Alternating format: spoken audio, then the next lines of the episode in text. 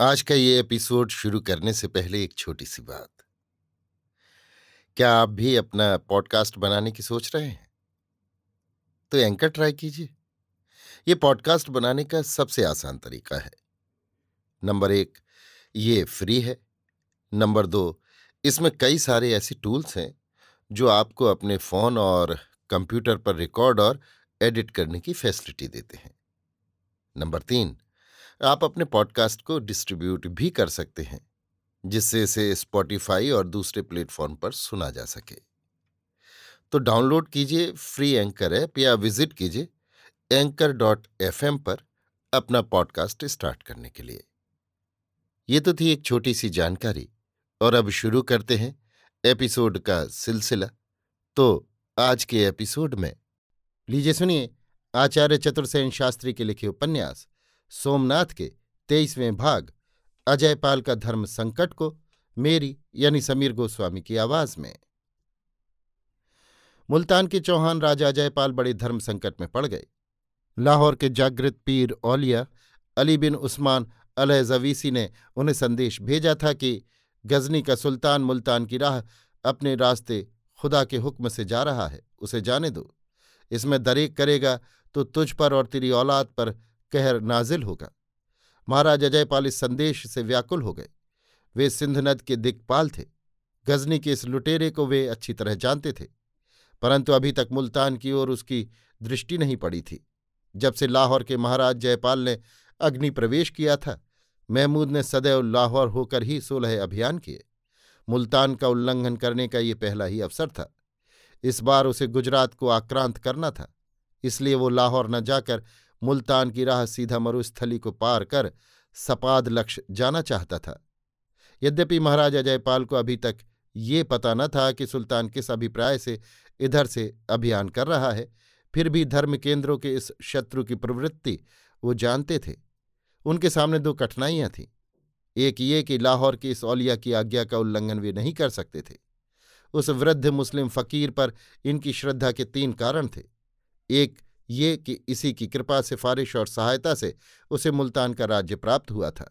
दूसरे, उसके आशीर्वाद ही से उसे एकमात्र पुत्र उपलब्ध हुआ था। तीसरे, ये कि ये औलिया बड़े पहुँचे हुए खुदा परस्त और बेलौस साधु प्रसिद्ध थे। ये कोई कल्पना भी नहीं कर सकता था कि वे सुल्तान के भेदिए हैं।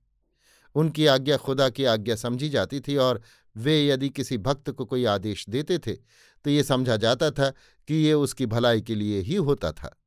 और ये बात स्पष्ट ही सत्य प्रतीत होती थी, क्योंकि सुल्तान की अथाह सेना से लड़ना आत्मघात था।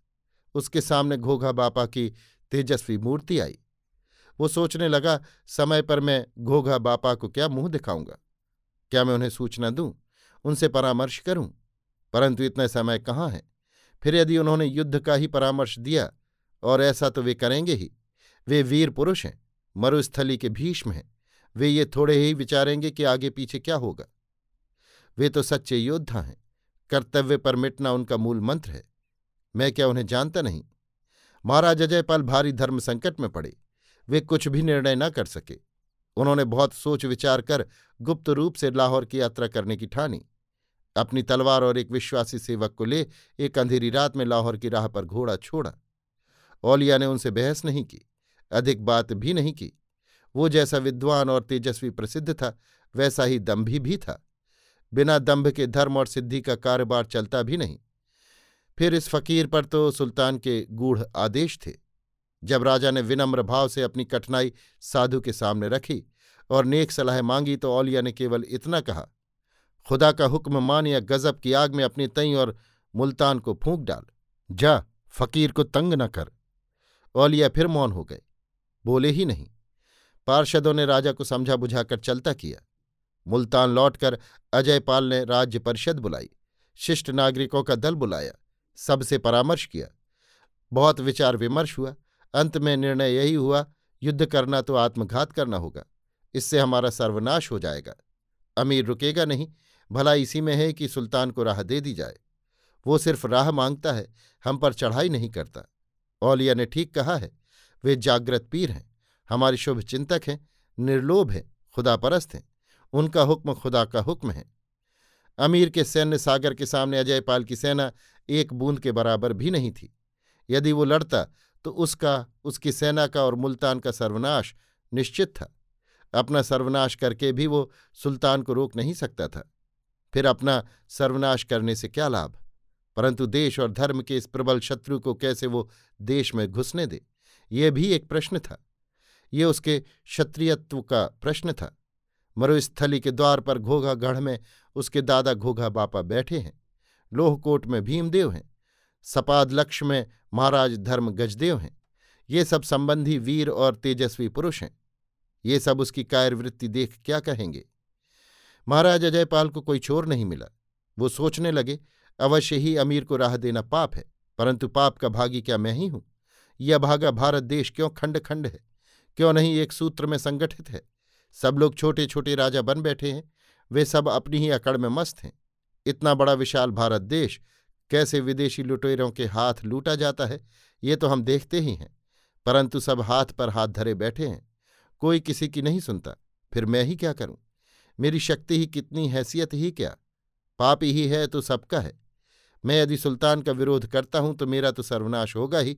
ये समृद्ध मुल्तान शहर भी लूट और आग की भेंट होगा। ये क्या पाप नहीं होगा? मैं जिस देश का राजा हूँ, क्या उसे बचाना मेरा धर्म नहीं है? क्या वो पाप इस पाप से भी बड़ा होगा? अंत में अजयपाल ने इसी में भलाई समझी कि सुल्तान को राह दे दे, फिर उसका परिणाम जो हो, सो हो। अभी आप सुन रहे थे आचार्य चतुर्सेन शास्त्री के लिखे उपन्यास, सोमनाथ के तेईसवें भाग अजयपाल का धर्म संकट को मेरी यानी समीर गोस्वामी की आवाज़ में।